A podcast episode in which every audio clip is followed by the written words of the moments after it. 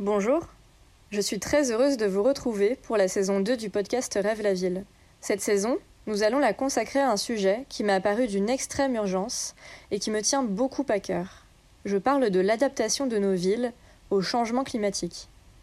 Alors je sais, le sujet est complexe, mais on va essayer de le décortiquer ensemble en explorant la notion de résilience urbaine, c'est-à-dire la capacité d'une ville à s'adapter aux chocs successifs des aléas naturels.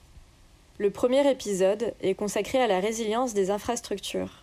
Une interview en tête-à-tête avec Youssef Diab, directeur scientifique de l'École des ingénieurs de la ville de Paris et professeur de génie urbain à l'université Gustave Eiffel. Bonne écoute!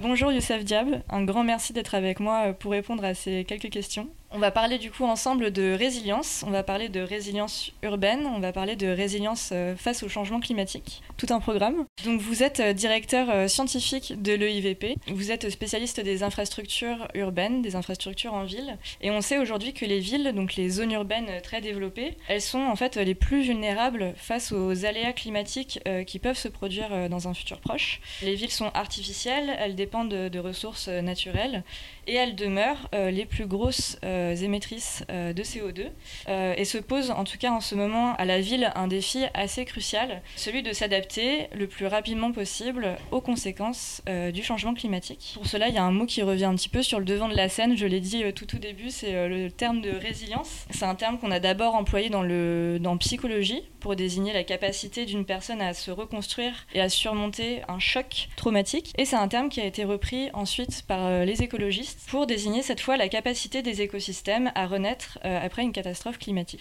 Euh, donc c'est un, actuellement un mot qu'on voit un petit peu partout, euh, mais pourtant euh, qui a une définition euh, un peu floue, en tout cas pour moi un peu floue, et j'imagine que ça peut être le cas aussi pour nos, nos auditrices et nos auditeurs. Donc en fait ma première question elle va être très simple, est-ce que vous pouvez euh, nous donner votre définition de la résilience euh, urbaine quand on parle de réchauffement climatique, de changement climatique en ville ? Bien sûr. Alors, euh, pour commencer, je prendrai un peu de recul par rapport à cette notion de la résilience urbaine et sa déclinaison sur les questions des infrastructures, puisque c'est un concept euh, assez récent. Alors, euh, si on revient un peu en arrière, on peut parler de deux concepts et qui ont donné naissance à la notion de résilience urbaine par la suite. Alors, le développement durable, sa définition première, c'était ne pas compromettre le développement pour préserver l'avenir de nos générations futures, tout, tout simplement en corrigeant certaines inégalités. Paradoxalement, il est né en même temps que la, l'émergence de la notion qui est fondamentale pour la résilience, qui est la société du risque. Du coup, ces deux concepts sont allés en parallèle, n'ont jamais bien communiqué ensemble pendant la fin du vingtième siècle. La notion de gestion de risque, c'est elle qui a généré ce, ce concept de la résilience urbaine. Pour moi, c'est euh, la capacité de la ville à absorber une perturbation, puis à récupérer ses fonctions suite à celle-ci. Concrètement, quand on dit dans cette euh, définition, la ville, elle est considérée comme un système. Déjà, ça veut dire au sens de ses composantes doivent intervenir dans son fonctionnement. Les composantes, ça peut être l'habitat, les activités, l'infrastructure, la population et surtout la gouvernance. Du coup, si on veut partir de ce concept de la résilience, il y a des ingrédients à proposer pour que nos hommes politiques, nos services urbains fonctionnent bien. Le premier, c'est la stratégie. Quelle est la stratégie de la résilience d'une ville ? Et la deuxième chose, l'organisation. Le troisième volet, la capacité du système à fonctionner en mode dégradé. Et ça, c'est un élément très important. Vous avez tout à l'heure parlé de, des notions qui viennent de la psychologie. Effectivement, quand on subit un choc, on ne redémarre pas tout de suite son activité. Et là, c'est exactement la même chose pour la ville. C'est-à-dire, quand vous subissez une inondation, vous n'allez pas remettre votre métro en service tout de suite après. Il y a quelques lignes qui vont fonctionner, d'autres pas. Mmh. On l'a vu avec les questions du Covid. On n'a pas mmh. déma- démarré toutes les activités, on n'a pas déconfiné tout en même temps. Bien sûr. bien sûr. Ouais. Donc ça veut dire considérer euh, les infrastructures non plus comme euh, des systèmes indépendants, mais comme un tout, qui sont euh, connectés, qui sont en lien et euh, qui font système ensemble, qui font partie de la ville. Et du coup, peut-être pour nos auditrices et nos auditeurs, pour un petit peu situer, quand on parle d'infrastructures, quand on parle de, d'infrastructures résilientes, est-ce que vous pouvez nous donner un exemple concret d'une infrastructure résiliente qui existe déjà en France et qui a déjà répondu à un aléa euh, climatique euh, précis ? Je vais vous donner deux exemples, je dirais, opposés. L'un qui vient d'une petite ville dans le Loir-et-Cher, qui est Romorantin-Lanthenay, qui est une petite ville où, finalement, il y avait une, une friche industrielle qui était l'usine Matra, qui a été euh, par la suite fermée, et il a fallu faire un projet urbain. Alors l'architecte, il s'appelle Eric Daniel Lacombe, il a aménagé cette friche en construisant dans des zones inondables des maisons sur des pilotis. Et à partir de là, bah, on a dit l'eau va arriver, mais on va vivre avec. Ça, c'est mmh. l'élément fondamental de la résilience. Mmh. Il a proposé, il a conçu un jardin public servant d'alerte visuelle et du bassin de rétention, en laissant l'eau entrer dans le quartier et en sortir. Mmh. Alors en deux mille seize, mai deux mille seize, quand il y a eu une inondation importante, le quartier était inondé sous un mètre quarante-cinq d'eau. Mais les gens ont continué à vivre et les dégâts était euh, minimale.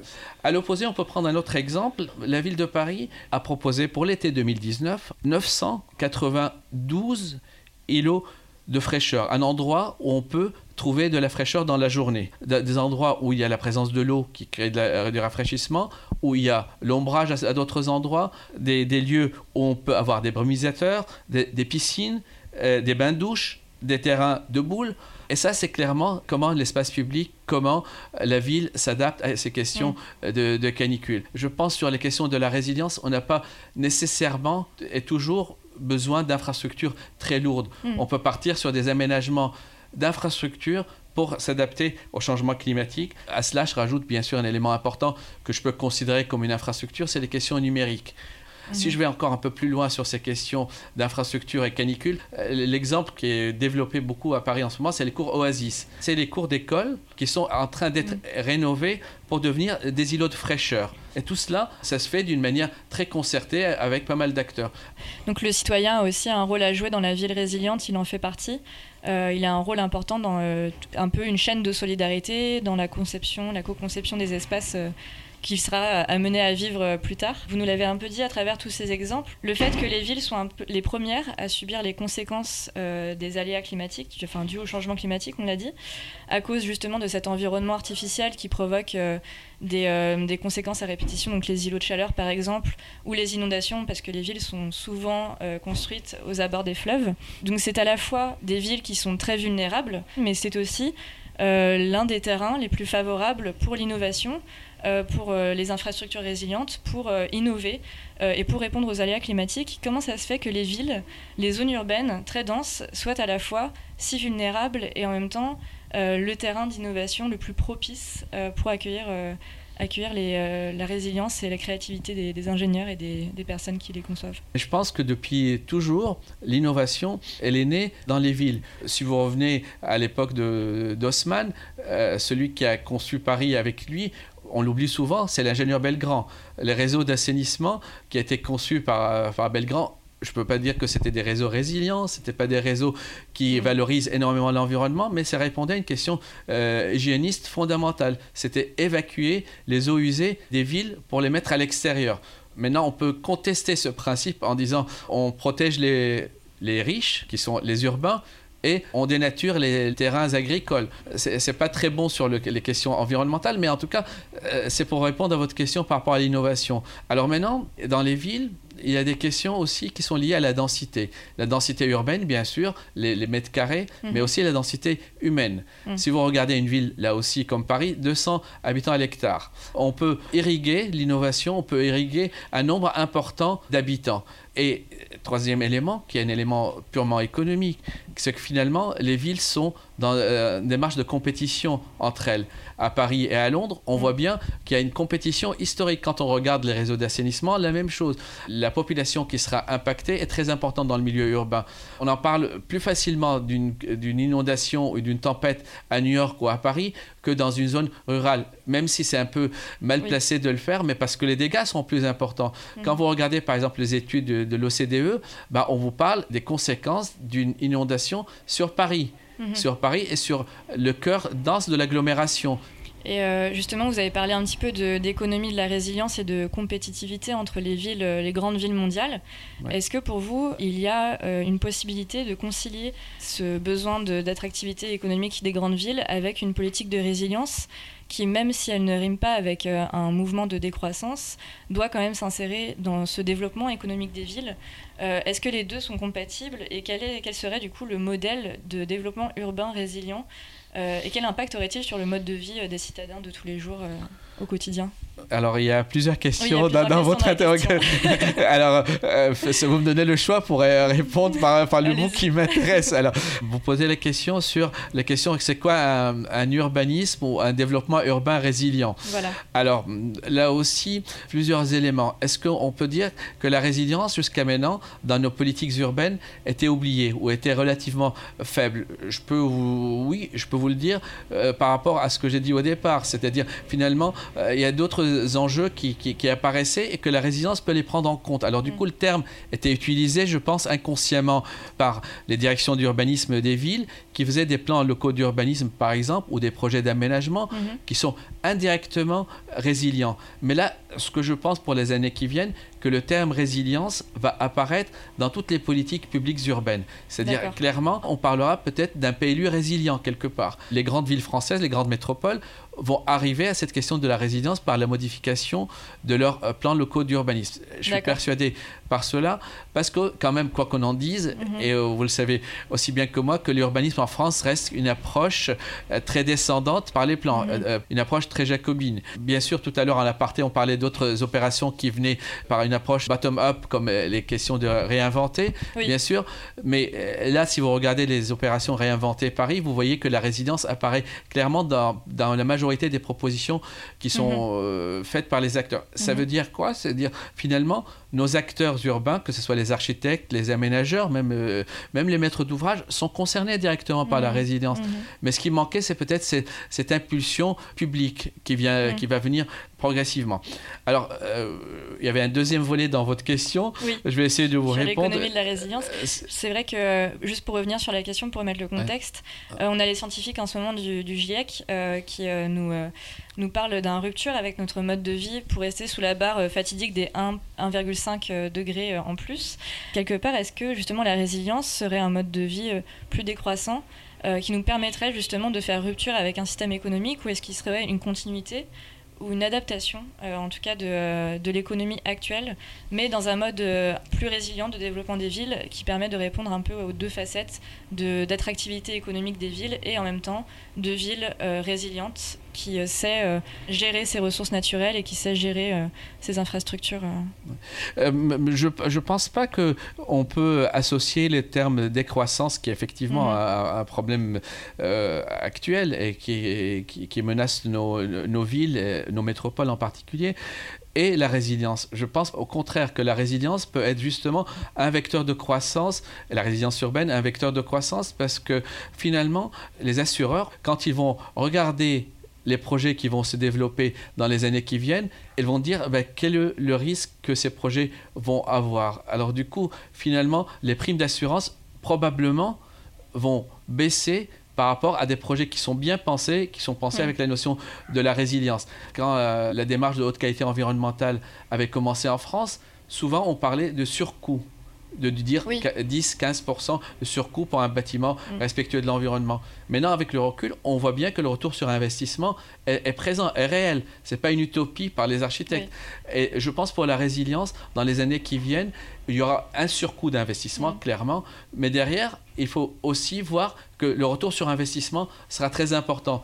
Et der- dernier point, c'est la résilience et le temps long aussi. Mmh. C'est-à-dire, finalement, effectivement, on parle d'infrastructures, euh, de fiabilité de ces infrastructures, mais derrière aussi, il y a les habitants et la, la sensibilisation qu'on peut leur donner pour vivre avec le risque, pour l'accepter, mmh. pour s'y préparer. Mmh. Ça, c'est un élément très important aussi, parce que la résilience, il y a le temps court, euh, qui est le temps quand même de la gestion, de la maintenance des infrastructures, mais le temps long où les bonnes idées, les bonnes approches doivent être diffusées et mmh. partagées avec la population. Mmh. Et justement, vous nous parlez du coup de temporalité, de temps long, euh, où la résilience du coup euh, fera son effet sur le temps long avec des retours sur investissement euh, pour les investisseurs euh, mmh. qui construisent ces infrastructures. C'est un peu un changement, en tout cas de regard sur euh, le retour sur investissement que peuvent euh, avoir euh, ces, ces investisseurs euh, lorsqu'ils construisent. Euh, et en parlant de temporalité et de, aussi de localisation, on sait que dans le monde, Euh, chaque ville vivra différemment euh, le changement climatique, n'aura pas forcément les mêmes euh, aléas climatiques. C'est pour ça qu'il vaut mieux d'ailleurs parler de changement plutôt que de réchauffement.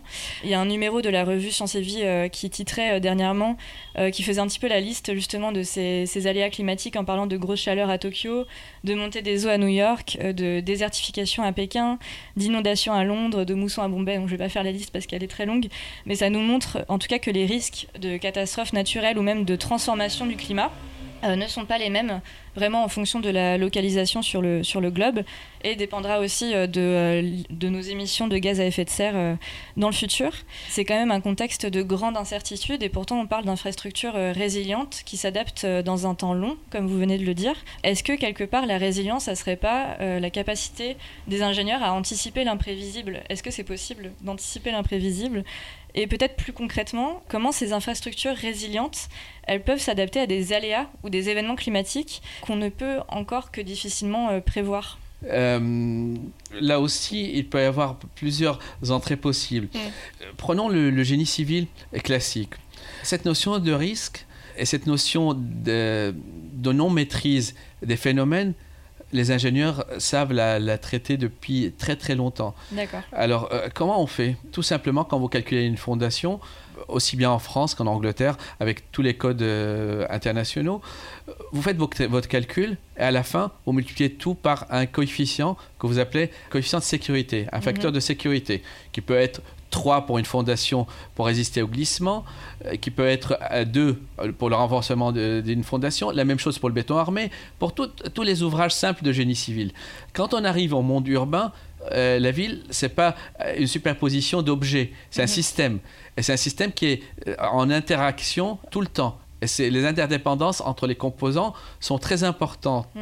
Alors du coup, comment on va résoudre ce problème en disant, euh, ben, f- finalement, s'il y a un aléa non anticipé, qu'est-ce qui se passe? Alors, première chose, vous l'avez dit, le GIEC, les travaux du GIEC sur les questions climatiques ont permis d'élaborer des cartes très intéressantes. Les conséquences climatiques ne seront pas les mêmes par rapport aux régions. Alors du coup, ça oriente les ingénieurs dans leur mode de pensée. Clairement, si on prend les risques climatiques à Paris, c'est les questions d'inondation et les questions de canicule. Alors à partir de là, c'est déjà un moyen pour le politique d'orienter sa politique d'aménagement et sa politique d'investissement. Et les ingénieurs prennent ces questions par, par le bon bout, et, mais surtout en changeant leur doctrine qui était le calcul, la modélisation. Là, on est plus dans une démarche d'approche euh, collaborative à, pour penser les projets autrement. Ça veut dire, finalement, on n'est pas dans la logique de dire l'architecte conçoit, l'ingénieur calcule et l'entreprise réalise. De plus en plus, on voit apparaître déjà des, des, des consortiums dès le début du projet qui travaillent ensemble pour concevoir des projets intéressants. Après, derrière, ce qui est le maillon faible de la chaîne, qui va gérer ces infrastructures derrière? Est-ce que c'est de la responsabilité du public? Est-ce que c'est de la responsabilité du privé? Ça peut être tout le monde. Toutes ces questions-là, c'est vraiment, on n'est qu'au début des, des réflexions. Certes, on est dans la recherche, on, on pense qu'on est un peu en avance par rapport à questions pratiques, mais là, paradoxalement, sur la résilience, moi, ma recherche euh, comment dire, est inspirée énormément de ce que font les acteurs euh, du terrain, mmh. que ce soit les urbanistes, les aménageurs, mais surtout les grandes entreprises qui, qui réfléchissent avec un point de vue économique pour, euh, par rapport à leur infrastructure. Et justement, sur ce point de vue économique, on sait qu'on est dans un contexte un peu de, de privation budgétaire pour le secteur public. On a une augmentation des P P P, donc les partenariats publics-privés. Euh, et pour prendre l'exemple euh, outre-Atlantique, cette fois aux États-Unis, quand il y a eu la catastrophe Katrina à la Nouvelle-Orléans, on sait que la reconstruction de la ville, qui a été louée comme une reconstruction construction euh, résiliente a quand même donné lieu à beaucoup de mouvements de privatisation, que ce soit des privatisations de droits euh, de base pour les citoyens, donc le logement, mais aussi la santé, l'éducation.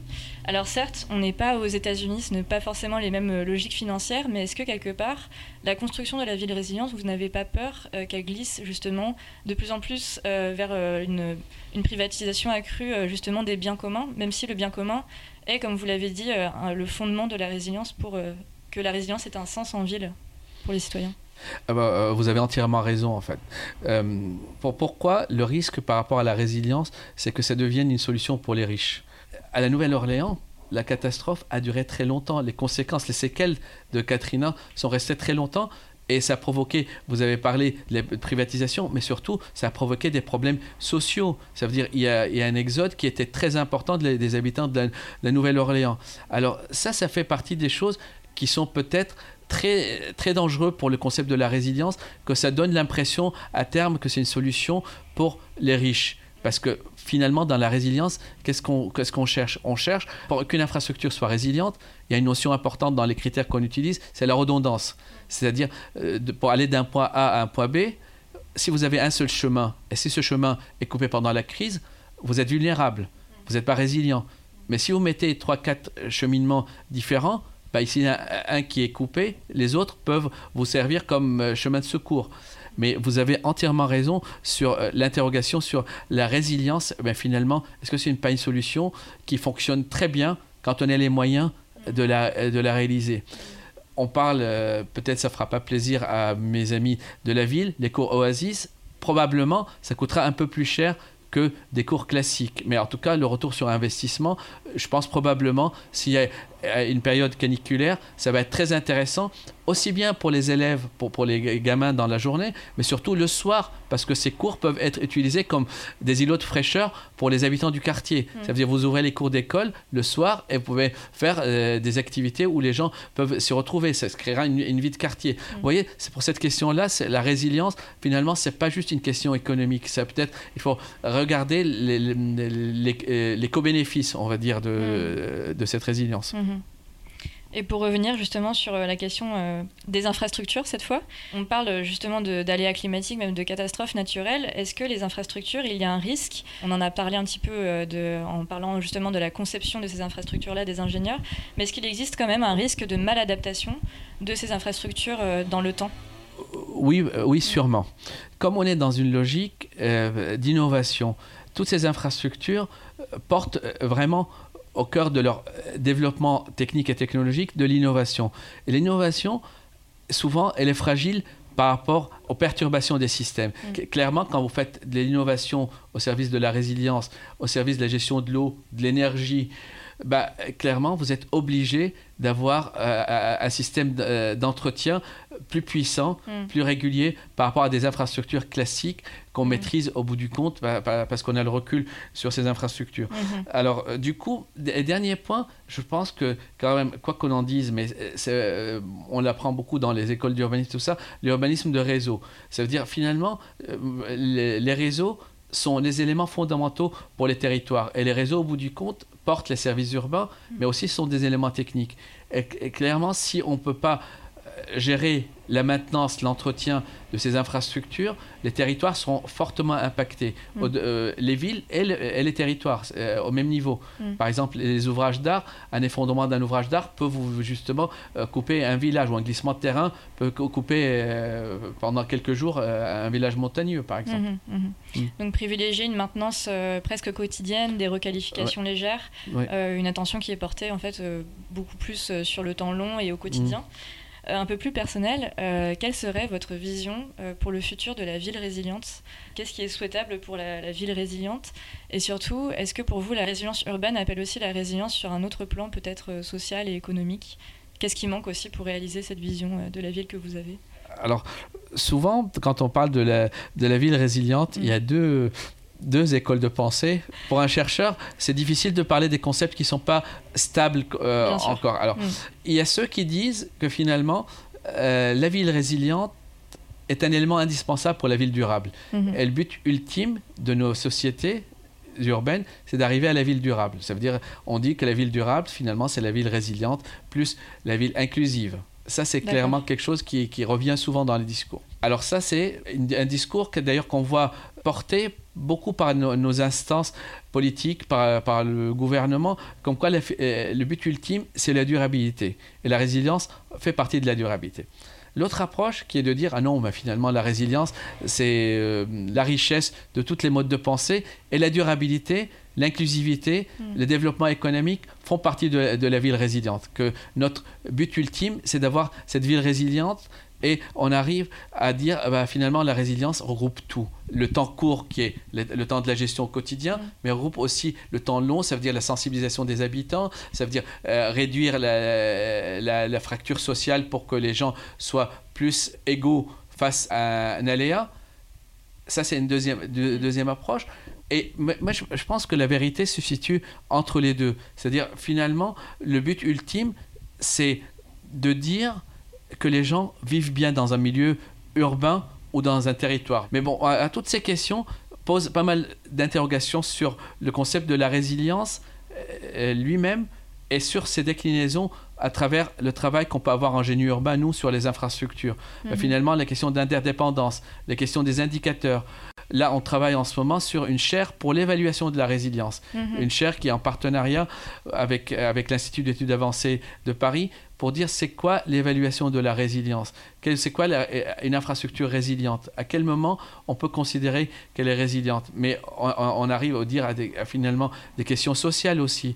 Oui. Alors du coup, la résilience vue par le, le regard de l'ingénieur, c'est clairement quelque chose qui n'est pas suffisant. Il faut l'intégrer dans une approche, comme on l'a dit, holistique mm. dès le début. C'est de dire finalement il y a des questions de système, d'interdépendance entre des systèmes, qu'ils soient techniques, sociaux, économiques ou organisationnel. À partir de là, on peut penser à dire ben, la résilience, c'est un vecteur important pour pouvoir que les villes soient durables à terme. Mmh. Voilà, je pense que c'est ma, ma, ma, mmh. ma conviction profonde, c'est que finalement, la résilience, un élément important, mais peut-être pas suffisant pour, pour faire que, euh, la ville rési- la ville durable à terme.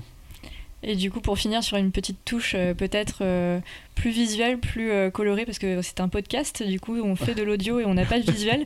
Est-ce que vous pouvez nous dire un peu dans votre imaginaire à quoi ressemblerait la ville résiliente, mais plus sur un point de vue des bâtiments? Est-ce qu'on aurait les bâtiments comme on voit sur les, les coupes d'architectes, avec euh, de la verdure partout, avec euh, justement de l'agriculture urbaine, ou est-ce que ça ressemblerait plutôt euh, à une ville euh, euh, j'imagine très végétalisée, mais qu'est-ce qui changerait en fait au niveau de, de l'aspect de la ville cette fois? La ville de Paris, il y a quelques années, a lancé un concours auprès des élèves de, de classe de cinquième mmh. pour, pour dessiner la, la ville de Paris face au changement climatique. Alors, il y a eu pas mal de, de choses très amusantes qui sont sorties, que j'utilise beaucoup dans, dans mes enseignements, dans mes cours. Par exemple, les ponts habités à Paris. Mmh. Essayer de dire pour la canicule, on peut couvrir les ponts sur la Seine pour, pour créer des, des îlots de fraîcheur. Euh, rêver pour que la Seine, qu'on puisse euh, nager dans la Seine. Ça aussi, mmh. ça faisait partie de leur rêve. Les, vous l'avez dit, les, les façades végétalisées, les toitures végétalisées partout à Paris, l'augmentation des surfaces, des espaces verts, mettre des, des capteurs sur les bâtiments pour essayer de, d'optimiser leur consommation énergétique mmh. en temps réel. Ça veut dire, on peut vous dire, bah, dans votre bâtiment, là, vous, la moyenne, en fonction du nombre d'habitants, vous êtes au-delà de trente kilowattheures par mètre carré par an, bah, faites des efforts. Ne faites pas fonctionner vos climatiseurs, par exemple, mmh. s'il y a des climatiseurs. Du coup, effectivement, les deux éléments, je pense, pour une métropole où l'eau est présente, c'est valoriser cette eau, la faire entrer dans la ville et la gérer pour éviter mmh. les, les, les inondations. Mais l'eau, c'est, c'est un élément, au-delà de sa, sa valeur technique, c'est un élément esthétique très important. Mmh. Euh, les espaces verts, je pense que ça, c'est un élément très important aussi. Et troisièmement, bah, la mobilité. Alors, la, la mobilité et sa lien avec, son lien avec la résilience, on n'en a pas parlé beaucoup, mais je pense que c'est un élément important aussi sur les questions de la proximité. On ne l'a pas vécu beaucoup pour les questions climatiques pour le moment, mais pour les questions de, de, de, du Covid, c'était important, cette notion de proximité. Alors du coup, bah, finalement, une réorganisation des villes pour, pour ces questions de proximité. Et paradoxalement, la résilience, depuis toujours, a, dit, a, a mis en avant le fait que la proximité est un élément très important. Mais ça ne fait pas rêver ce que je dis parce que c'est très technique, mais c'est clairement c'est des éléments de, de, de la résilience. Mm-hmm. Ça veut dire peut-être le numérique aussi fera rêver nos, mm. nos jeunes auditeurs en disant bah, finalement la résilience, ça passe aussi par, les, par le numérique et par des applications qui vous permettront d'aller savoir quand vous allez faire votre footing, euh, suivre le parcours de fraîcheur que, que l'application mm. va vous, euh, vous donner. Vous sortez de, de chez vous et vous dites bah, je vais faire cinq kilomètres, il va vous donner le parcours le moins pollué et le plus agréable en termes de qualité euh, mmh. de l'air. Voilà mmh. des, des choses qui, qui, qui font partie mmh. de la ville résiliente. Mais ce ne sont pas des utopies parce que, par exemple, euh, je sais que Airparif travaille sur des applications de cette nature. Euh, à, à l'étranger, il y a pas mal d'applications dans les villes mmh. américaines pour, pour vous orienter dans votre, votre activité quotidienne. La même chose sur les questions de places de stationnement. Il y a énormément de, d'actions qui, qui, qui se font. Mmh. Donc une ville plus respirable, de proximité, euh, plus verte, plus végétalisée, euh, avec euh, de l'eau. Voilà. Donc espérons que les élèves de cinquième, en tout cas, euh, aient raison pour notre futur. Et euh, en tout cas, un grand merci d'être, euh, d'être avec nous et d'avoir répondu à toutes ces questions, euh, Youssef Diab. C'était un plaisir de m'entretenir avec vous. Merci à vous. Un grand merci à notre invité de nous avoir consacré du temps pour répondre à ces questions. J'espère que ça vous a plu et que vous avez pris autant de plaisir à écouter cet épisode que j'en ai pris à le réaliser. Justement, si vous avez apprécié cet épisode, je vous invite à vous rendre sur Apple Podcast et mettre des étoiles au podcast Rêve la Ville. Mettez-en autant que vous voulez. C'est ce petit geste qui me permet de faire vivre ce podcast. Et si vous êtes sur les réseaux sociaux, suivez Rêve la Ville sur Instagram, Facebook et LinkedIn pour toutes les actus et découvrir les épisodes lorsqu'ils sortent du four. La musique est de Pierre Chenilla. Et moi, je vous donne rendez-vous dans deux semaines pour le prochain épisode. En attendant, prenez soin de vous. À bientôt.